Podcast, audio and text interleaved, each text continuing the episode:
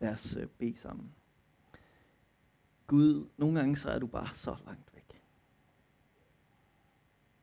Hjælp os i dag med at, at rumme det. Amen. De sidste tre gudstjenester, så har vi snakket om Jesu bønsliv i Markus evangeliet. Og øh, en øjenvidende beretning om, om Jesus. Og øh, vi har kigget på, når, når vi ser på ham, så kan vi se, at han beder. Og hvad er det så, vi kan lære af det? Og så har vi delt nogle oplevelser med hinanden. Der har været nogen op og fortælle om, hvad er det, Gud han har fortalt dem øh, i bønden. Og øh, det har været inspirerende. Den her bøn, som jeg læste op øh, til at begynde med i gudstjenesten, det øh, er også en, som er kommet i løbet af de her sidste par måneder, hvor folk har været optaget af bøn i vores menighed. Og jeg håber, at det har givet appetit på mere. Men for at det skal være ærligt, så er der noget, som vi også skal se på i dag. Og det er det her med, at Jesus han beder faktisk nogle bønder, som ikke bliver besvaret. Øhm, og vi skal se sådan på tre små historier, hvor Jesus han først får halvdelen af det, han beder om. Så får han det modsatte af det, han beder om. Og så får han slet ingenting, når han beder. Så den første beretning, det er, hvor Jesus han beder, og så får han halvdelen. Og det står i kapitel 8 i Markus evangeliet. Der står der sådan her. Så kom de til Bethsaida, og folk førte en blind hen til ham, og de bad ham om at røre ved ham. Han tog den blinde ved hånden og førte ham uden for landsbyen, og han spyttede på hans øjne, lagde hænderne på ham og sagde, kan du se noget? Og han åbnede øjnene og sagde, jeg kan se mennesker, for jeg ser noget, som ligner træer, men de går omkring. Så lagde han igen hænderne på hans øjne, og nu så han klart, og han var helbredt og kunne skælne alting tydeligt. Hvad sker der for det? Jesus han beder, og så får han kun halvdelen af det, han beder om. Sådan at han en gang til skal lægge hænderne på, og så bliver han helbredt. Så inden vi kommer til det endnu mere øh, efter ting som om, hvorfor er det, at, at vi nogle gange beder, og så får slet ingenting, så er der her en anden historie, hvor Jesus han først får halvdelen af det, han beder om. Så han bliver nødt til at bede mere end én gang om det samme. Og faren er jo, at når vi snakker om ubesvarede bønder, så er der nogen, der tænker, ah, det er dejligt, at vi kan blive rummet i det. Det, øh, det er skønt, så er vi fri for at bede så meget, fordi vi får alligevel ikke det, vi beder om. Men det her, det er jo noget andet. Det her, det er jo en historie om, at Jesus han får ikke det, han beder om, og det ægger ham til at kæmpe med det. Jesus han beder og får halvdelen, og så skal han bede igen. Og sidst gudstjeneste, så snakkede vi om det her med at have store bønder. Bønder, der strækker vores tro. Og jeg tror, det er vigtigt for os at blive ved med at bede store bønder. Det er ikke altid, at vi får det, vi beder om i første omgang. Der er aspekter af bøn, som handler om udholdenhed. Som handler om at banke Guds dør ind. Som handler om at blive ved med at banke på døren. Fordi Gud han er god, og han vil åbne den nogle gange. Noget andet, som sådan en historie her den minder om, minder om, det er det her med, at vi skal ikke foragte de små mirakler. Det var Chris Rogers på sommer for et par år siden, der, der sagde det. Når vi ser små mirakler, så skal vi, øh, så skal vi virkelig værdsætte dem. For måske er det Gud, der er ved at lede os til noget, der er større. Jesus han ser manden, han får synet halvt igen, og så beder han igen, og så ser han, at han får synet helt igen. Præsten øh, Pete Gregg, han siger, du skal finde ud af, hvor gnisterne de springer, og så skal du hælde benzin på det. Hvor er det gnisterne, de springer i vores menighed for tiden? Det gør de jo for eksempel, når at, øh, der på en eftermiddag bliver samlet næsten 5.000 kroner ind til en flygtningefamilie. Eller når der er en fra menigheden, der rejser sig op og siger, Gud han har talt til mig om, han ikke bare vil være min arbejdsgiver, men han vil være min far.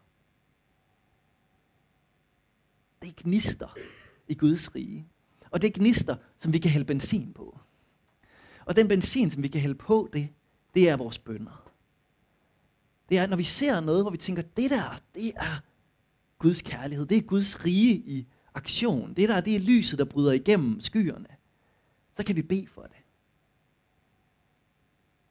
Vi kan bede for det, og det andet, vi kan gøre, det er, at vi kan fortælle vidnesbyrd om det. Det er sådan et meget kristent ord. Men det handler jo bare om at fortælle om det, som vi ser Gud han gør. Så det er de to ting, som ligesom er benzinen på bålet. Det er bøn og vidnesbyrd. Det er en af de måder, som vi ligesom joiner det, som Gud han gør. En anden måde at sige det på, det er, det er nemmere at surfe bølgerne, end det er at lave dem. Altså når du ser gnisterne, så hæld benzin på. Og når du ser bølgerne, så surf dem. Jesus han bad, og så fik han halvdelen. Og så bad han igen. For der var en bølge, som skulle surfes. Når vi bliver mødt med mindre end det, vi beder om, så er det måske en idé at bede om det igen. Er der noget, som Gud han minder dig om, at du skal blive ved med at bede for?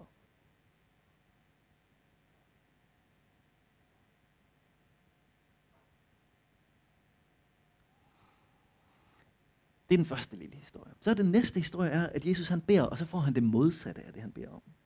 Så er vi henne ved slutningen af Jesu liv i Markus evangeliet kapitel 14. Lige inden, at hans liv det slutter, så står der sådan her. Så kom de til et sted, der kaldes Gethsemane. Og han sagde til sine disciple, sæt jer her, mens jeg beder.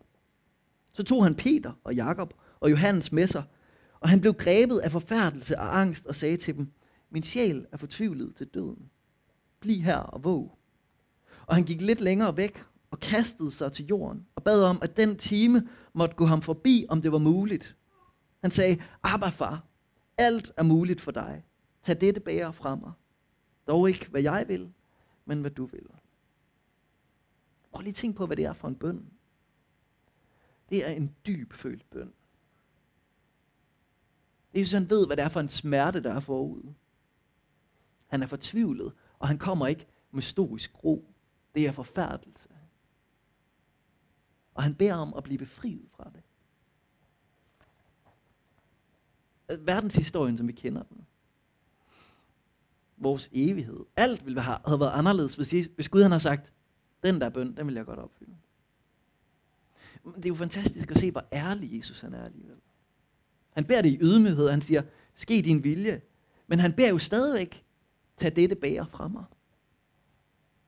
Og det er jo tankevækkende, at Jesus han beder det, og så får han det modsatte. Han siger, tag bæret fra mig, og Jesus han lader ham drikke det bære. Han får det modsatte af det, han beder om. Jesus han beder om, at det værste mareridt, han kan forestille sig, det må ophøre, og Gud han lader det fortsætte. Og jeg ved, at der er mange af jer, som har oplevet frygtelige ting. Syge børn, tabet af søskende, sygdomsforløb, som bare er frygtelig karakter. Og i vores liv, så er spørgsmålet jo aldrig, om vi kommer til at møde smerte, men hvornår vi kommer til at møde den. Og i de situationer, så råber vi til Gud. Så siger vi, hvis det er muligt, så lad det her gå os forbi. Jeg er fortvivlet til døden. Stop det. Og det gjorde Jesus. Han levede uden synd, og han klagede til Gud. Og det er godt at vide, at når alt fejler, så er der fuldstændig tilladelse til at være ærlig, og ikke pakke tingene ind. Hvis du synes, det er uretfærdigt, eller umenneskeligt, eller ubærligt, så kan du sige det til Gud. Og Jesus han bad om ikke at blive korsfæstet. Altså der er ikke noget Gud, han ikke vil lægge øre til. Og selvom at vi måske ikke får det, vi beder om, så kan der stadig være en stor værdi i at dele den følelse, den tanke, den oplevelse med Gud, som vi har. Og dele sit hjerte med skaberen. Jesus han bad om noget, og han fik det ikke. Og det, som vi skal give slip på her, det er en, måske en forestilling om, at bøn kan give os sikkerhed og tryghed i den forstand, som vi er vant til at tænke. Når vi ser, at Jesus han beder og får det modsatte, så må vi give slip på tanken om, at bøn er en metode, eller det er magi.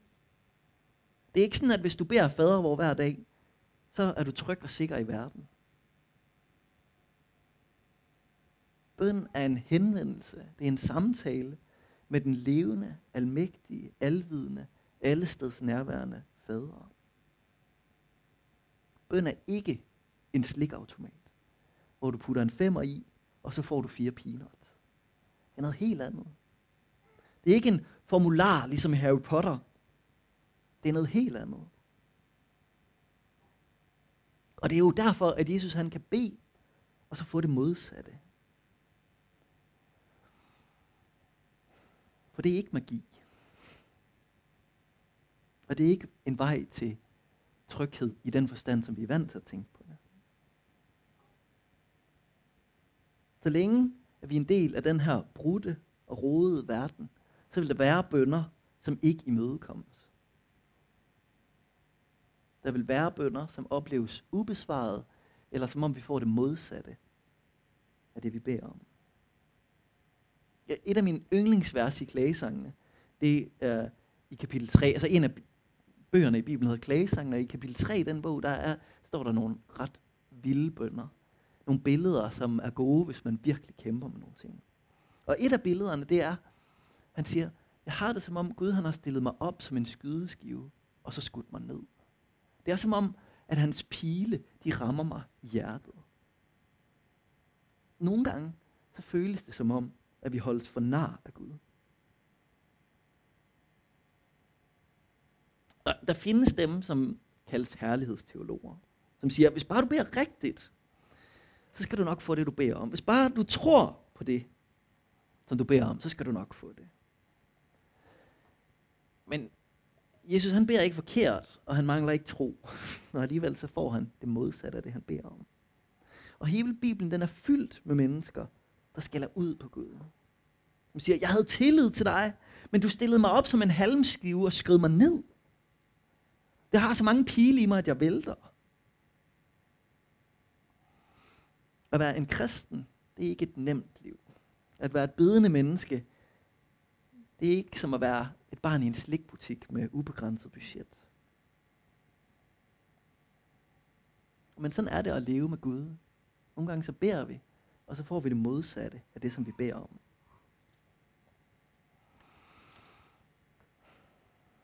Og hvad siger det så om Gud? Gud giver os ikke altid det, vi beder om. Men det er jo aldrig, fordi Gud han er svag. Det er jo aldrig, fordi Gud han mangler kærlighed. Og det er aldrig, fordi Gud han er lunefuld. Det, det handler altid om, at der er noget galt i verden. I et andet menneske eller i mig. Nogle gange så vil Gud lære mig noget i det.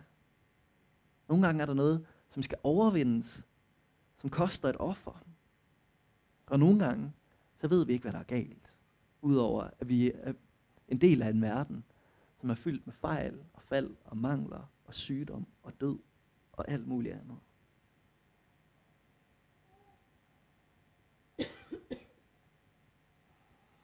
Paulus han oplever noget af det samme på nogle af hans missionsrejser.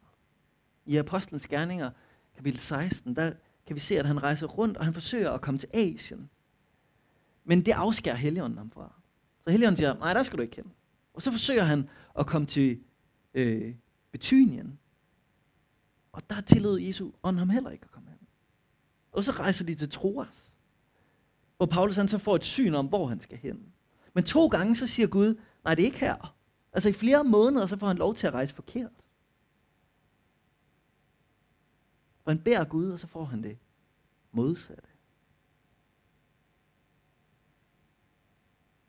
Og nogle gange, så kan vi, ligesom med, med, med Paulus og med, med Jesus, så nogle gange, så, når vi ser bagud, så kan vi se, hvorfor det giver mening. Med Jesus er det ret nemt at se, hvorfor det giver mening. Han fik det modsatte, fordi det havde verden brug for. Og det samme med Paulus. Han fik det modsatte, fordi han havde brug for at blive ledt videre. Og andre gange, så kan vi ikke se meningen i det. Så er det et mysterie, det er en gåde, vi må leve med, indtil vi dør.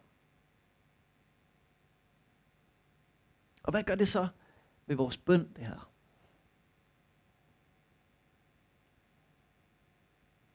Udover at der er en tilladelse til at klage.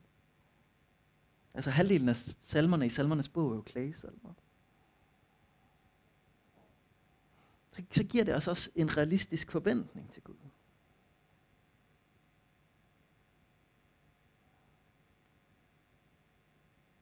Så Jesus han bad og fik halvdelen.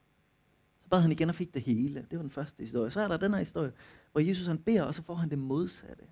Og bliver ikke befriet fra smerten. Og det ærlige sted for os kristne, det er, hvis vi kan rumme begge historier. Nogle gange så ser vi mirakler. Og nogle gange så oplever vi en smerte, som vi må gå igennem. Det forskellige kirkesamfund, de er jo gode til forskellige sider. Pinsekirken er god til at have et højt syn på mirakler, og forvente store mirakler. Og i folkekirken, der er der mange steder, hvor de er gode til at anerkende, at nogle gange, der har vi bare brug for at klage, nogle gange har vi bare brug for øh, at være stille, nogle gange har vi brug for bare at være i paradoxerne. Og vi kan være, lære noget af begge sider. Det ærlige sted, når vi ser på Jesus, det er, at nogle gange er der mirakler, og nogle gange er der ikke mirakler. Og det er jo faktisk også historien, hvis man snakker med folk i vores menighed. Nogle gange hører vi historier om mirakler, store ting, der sker. Og andre gange, så ser vi vores venner, som bare må igennem noget, hvor vi tænker, det der, det er ikke i orden.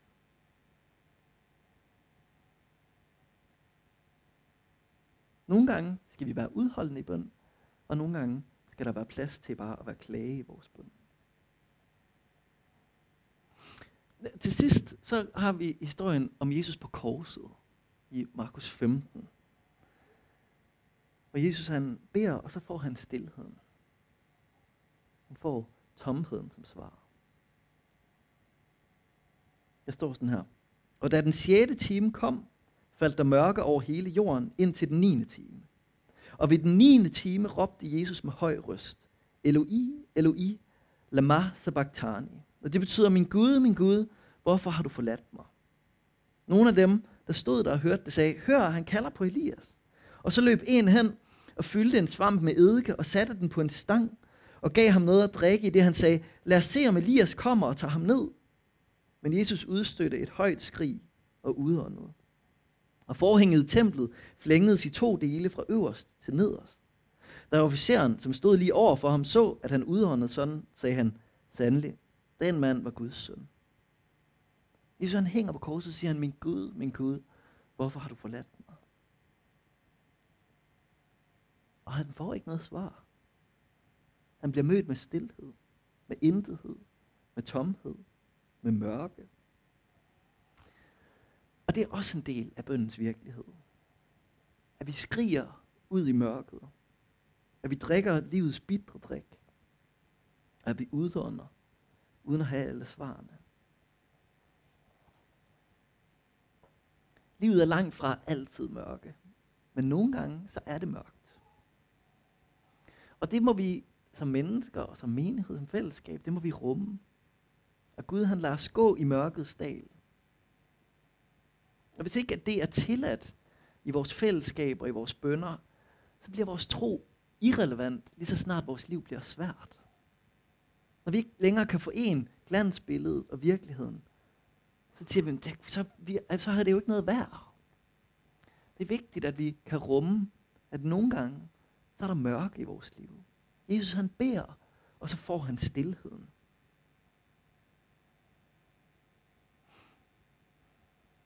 En af de store faldgrupper, som vi som kristne kan have, det er, at vi kan let komme til sådan underbevidst at tro, at vi er bedre end andre. Eller tror, at vi, fordi vi er kristne, så klarer vi livet bedre end andre. Eller vi kan komme til at tro på, at ulykker og sygdom og lidelse, det er mindre sandsynligt for os, fordi vi har jo Gud på vores side. Men som kristne, der er vi ikke bedre end andre. Sikkert værre. Det vigtigste i kristendommen, det er ikke næstekærligheden. Det vigtigste i kristendommen er ikke, hvis du lever et udmærket liv, så kommer du måske i himlen til sidst. Det er heller ikke rigtigt. Nej, det vigtigste er, at Gud han elsker dig. Han vil have fællesskab med dig. Han renser dig for alt det, som du synes er galt med dig selv. Ikke fordi du har været god, men fordi han er god. Altså han redder dig. Det er det vigtigste. Og derfor så er vi ikke en samling af mennesker, der er bedre end andre. Vi er en samling af meget uperfekte mennesker, som har opdaget, eller er ved at opdage, at Gud han redder os. That's it. Og derfor så er vi også mennesker, der har brug for at være ærlige. For der er masser af skrammer i vores liv, som har brug for plaster. Også imens vi tror på Gud. Det er jo blandt andet derfor, vi tror på Gud. Vi har brug for Gud. Og hvis vi begynder at tro, at vi som kristne er bedre end andre, så stopper vi let med at være ærlige. For jeg burde jo være bedre. Det burde jo ikke være sådan her. Og hvad tænker de andre ikke? Og vi synes, at alle de andre de klarer det så godt, men mit liv det er jo nogle gange bare sådan malkuleret papirstrimler, man ikke kan sætte sammen igen. Vi er som kristne ikke bedre end andre. Og vi klarer ikke livet bedre end andre. De rareste mennesker, jeg kender, de er ikke kristne. Jeg tror, der er meget livsvisdom i kristendom. Men det er ikke det, som samler os. Vi er først og fremmest ikke en selvhjælpsgruppe. Vi er mennesker, der har fundet evangeliet. Og mange af os, vi har lang vej igen, før vi bliver lige så gode som alle mulige andre mennesker. Og desværre, så er ulykke og sygdom og lidelse ikke mindre sandsynligt for os.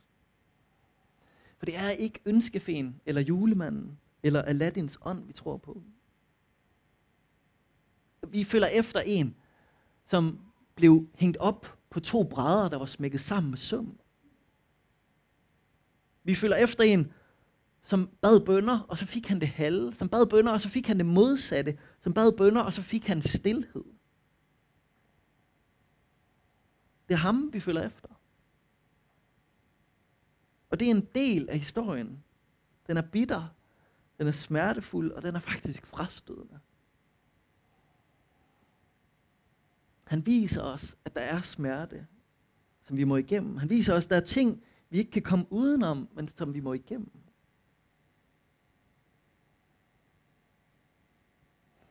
Og alle de her tanker, de er med til at vise os bøndens mørke side.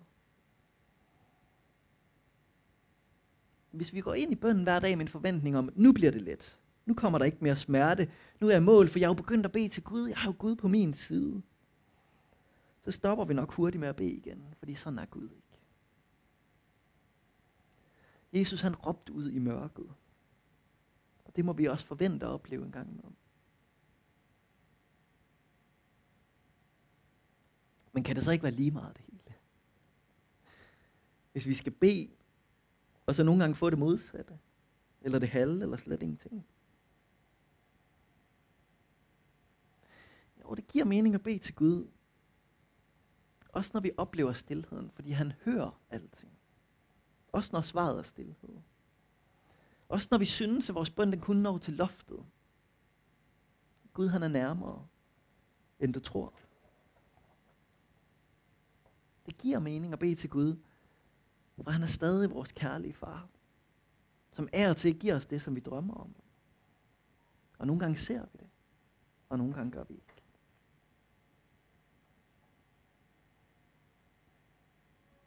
Og så giver det mening, fordi at Jesus han ikke bare er vores forbillede her.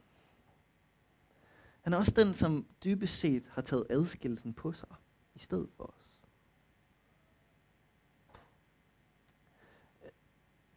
i den her beretning, der ser vi, at der var en smerte, som kun han skulle igennem.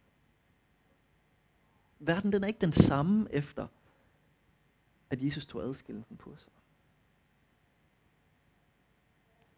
Han hang derfor og trak himlen og jorden sammen.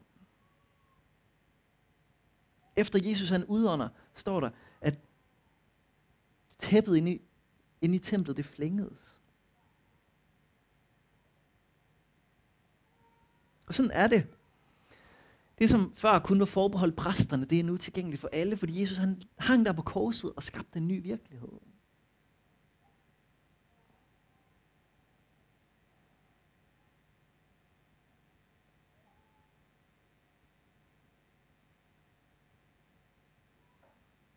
Når Jesus han hænger der på korset og siger, min Gud, min Gud, hvorfor har du forladt mig? Så hænger han der i stedet for os. Sådan at i evigheden, så skal vi aldrig få lov til at sige den sætning.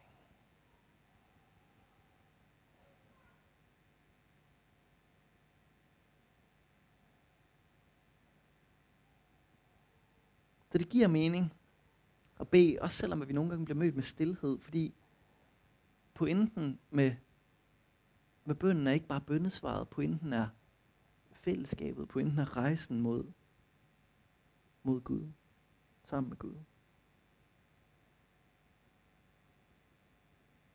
Og nogle gange så er vores bøn stadig i frustration, for vi er ikke i himlen endnu. Og nogle gange så opleves vores bøn meget ensidig. Vi føler ikke, at vi kommer nogen vegne, for vi er ikke i himlen endnu. Og andre gange, så får vi lov til at se et glimt af himlens lys på jorden. Så får vi lov til at skimte Gud Faders kærlige virkelighed, lige der, hvor vi er. Så hvor efterlader det os i dag? Det efterlader os med en opmundring til at bede der, hvor vi ser gnisterne. Det efterlader os med en sund forventning om, at nogle gange så ser vi himlens lys bryde igennem, og nogle gange så lader det vente på sig. Og det efterlader os med en længsel efter, at den adskillelse, som Jesus han tog på sig, det må ophøre helt. Det er godt, når Jesus han kommer igen.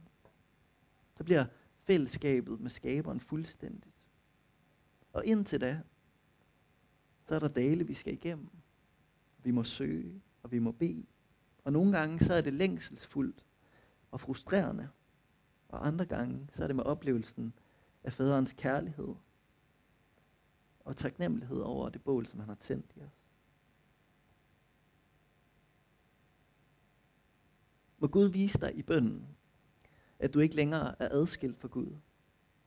Må du se, at fællesskabet fuldendes i hans rige. Lad os bede sammen.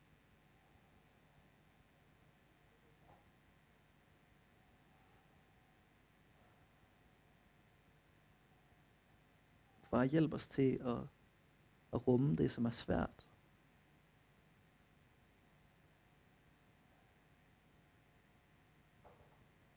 Lad os øh, bede frimodige bønder og ærlige bønder.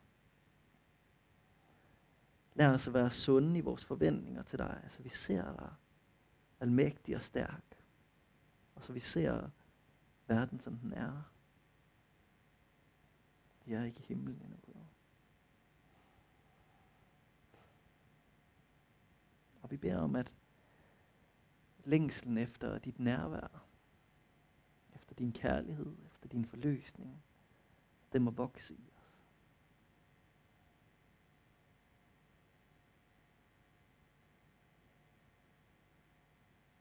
Gud, vi beder om, at i dag og i den her uge, der må vi se sprækker af dit lys trænge ind i vores virkelighed.